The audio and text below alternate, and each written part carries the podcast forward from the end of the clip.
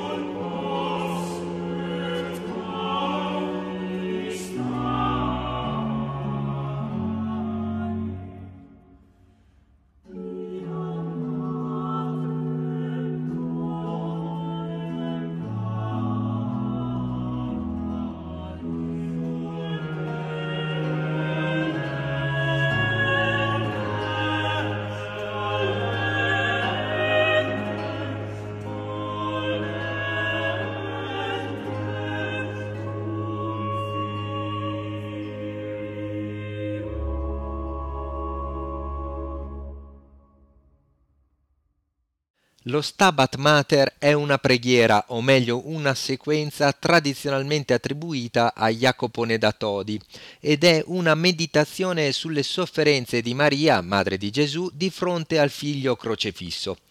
La più antica notazione musicale del testo è di fine 200 e si trova in un codice del monastero femminile domenicano di Santa Maria Maddalena a Bologna. Dal Medioevo al XXI secolo sono tantissimi musicisti che hanno composto su questo testo. Del periodo barocco citiamo tra i vari Caldara, Vivaldi, Scarlatti Domenico e Alessandro e non possiamo dimenticare Pergolesi di cui abbiamo già ascoltato in una precedente puntata parte del suo Stabat Mater. Il nostro ascolto di oggi è stato tratto dallo Stabat Mater di un compositore boemo attivo soprattutto a Vienna, František Ignaz Tuma, che fu anche celebre organista e gambista. La sua musica sacra fu senz'altro conosciuta da Haydn e Mozart ed è caratterizzata dal trattamento delicato del testo e dai cromatismi.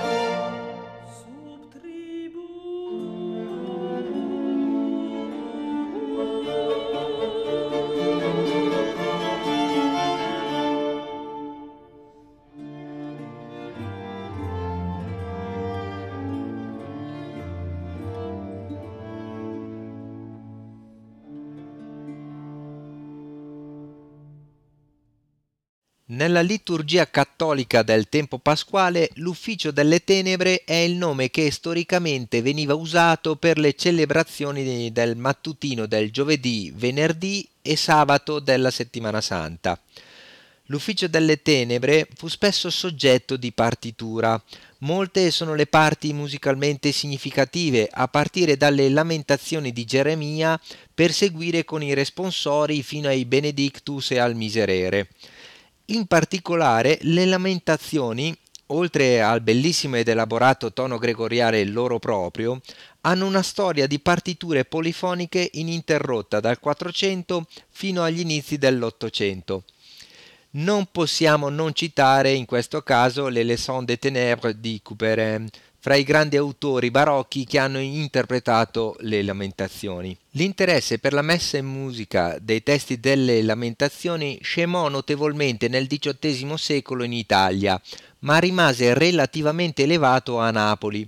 Molti rappresentanti della scuola napoletana composero opere di questo tipo. Alessandro Scarlatti, Nicola Porpora, Leonardo Leo, per citarne alcuni. Proprio di Alessandro Scarlatti abbiamo appena ascoltato un brano tratto dalle Lamentazioni per la Settimana Santa. Ma non possiamo non parlare delle forme oratoriali dedicate alla Pasqua, sia nella tradizione luterana che in quella cattolica.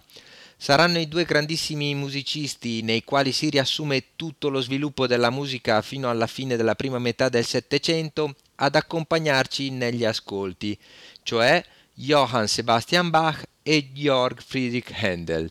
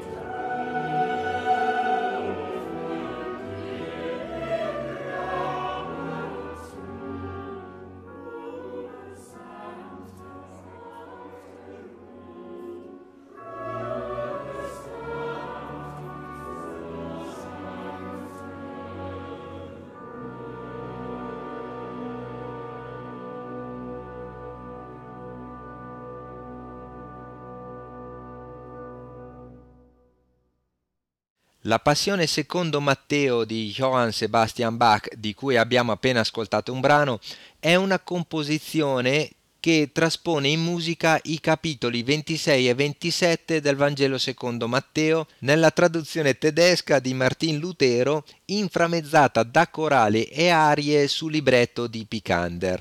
Fu eseguita la prima volta il venerdì santo del 1727 nella chiesa di San Tommaso a Lipsia e fu modificata dallo stesso Cantor nel 1736 includendo questa volta due organi nella strumentazione.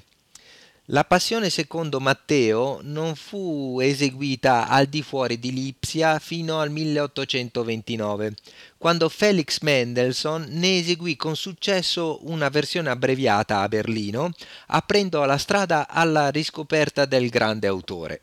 Chiudiamo questo parziale ma rappresentativo excursus nella musica barocca del tempo di Pasqua con l'oratorio La Resurrezione di York Friedrich Handel la Resurrezione, oratorio su libretto di Carlo Sigismondo Capece, fu eseguito la prima volta nel 1708 e la composizione racconta gli eventi fra e durante il Venerdì Santo e la Pasqua. Per la prima fu impiegata una grande orchestra, grandiosi scenari senza badare a spese e in barba alla censura romana che proibiva le opere, la resurrezione fu sicuramente prodotta in modo operistico. Il tutto messo in scena grazie all'aiuto del marchese Francesco Maria Marescotti Ruspoli, mecenate di Handel nel palazzo di famiglia. Alla prima i violini furono guidati dal grande maestro e virtuoso del violino Arcangelo Corelli, e il fatto di aver fatto cantare una donna, il soprano Margherita Durastanti, violando un editto papale, costò al padrone di casa un'ammonizione ufficiale dal Papa Clemente XI.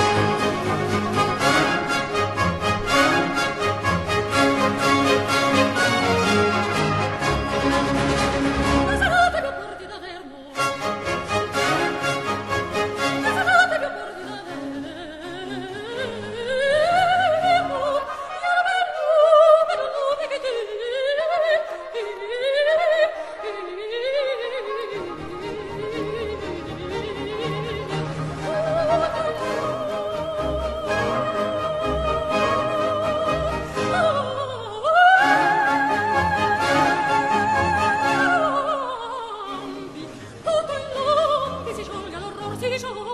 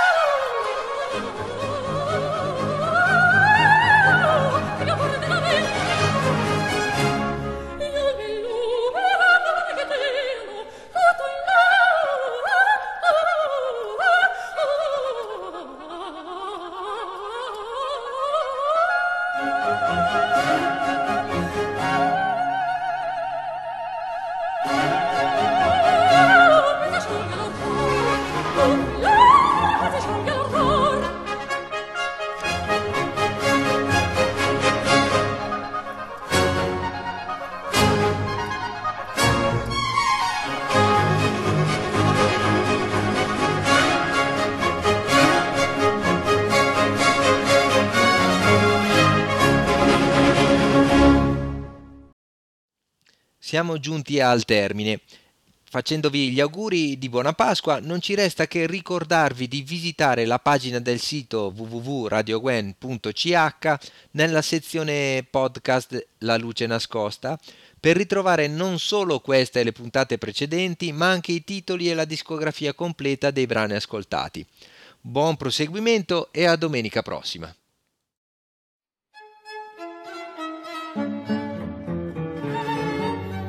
Dagli studi di Lecce 51, in esclusiva per Radio Gwendolyn, avete ascoltato La luce nascosta, alla scoperta dei segreti della musica antica. In studio Tony Spinetta della Chiave, redazione ed editing Madame Sibilla. Si ringraziano Mr. Henry e Radio Gwendolyn. Alla prossima puntata.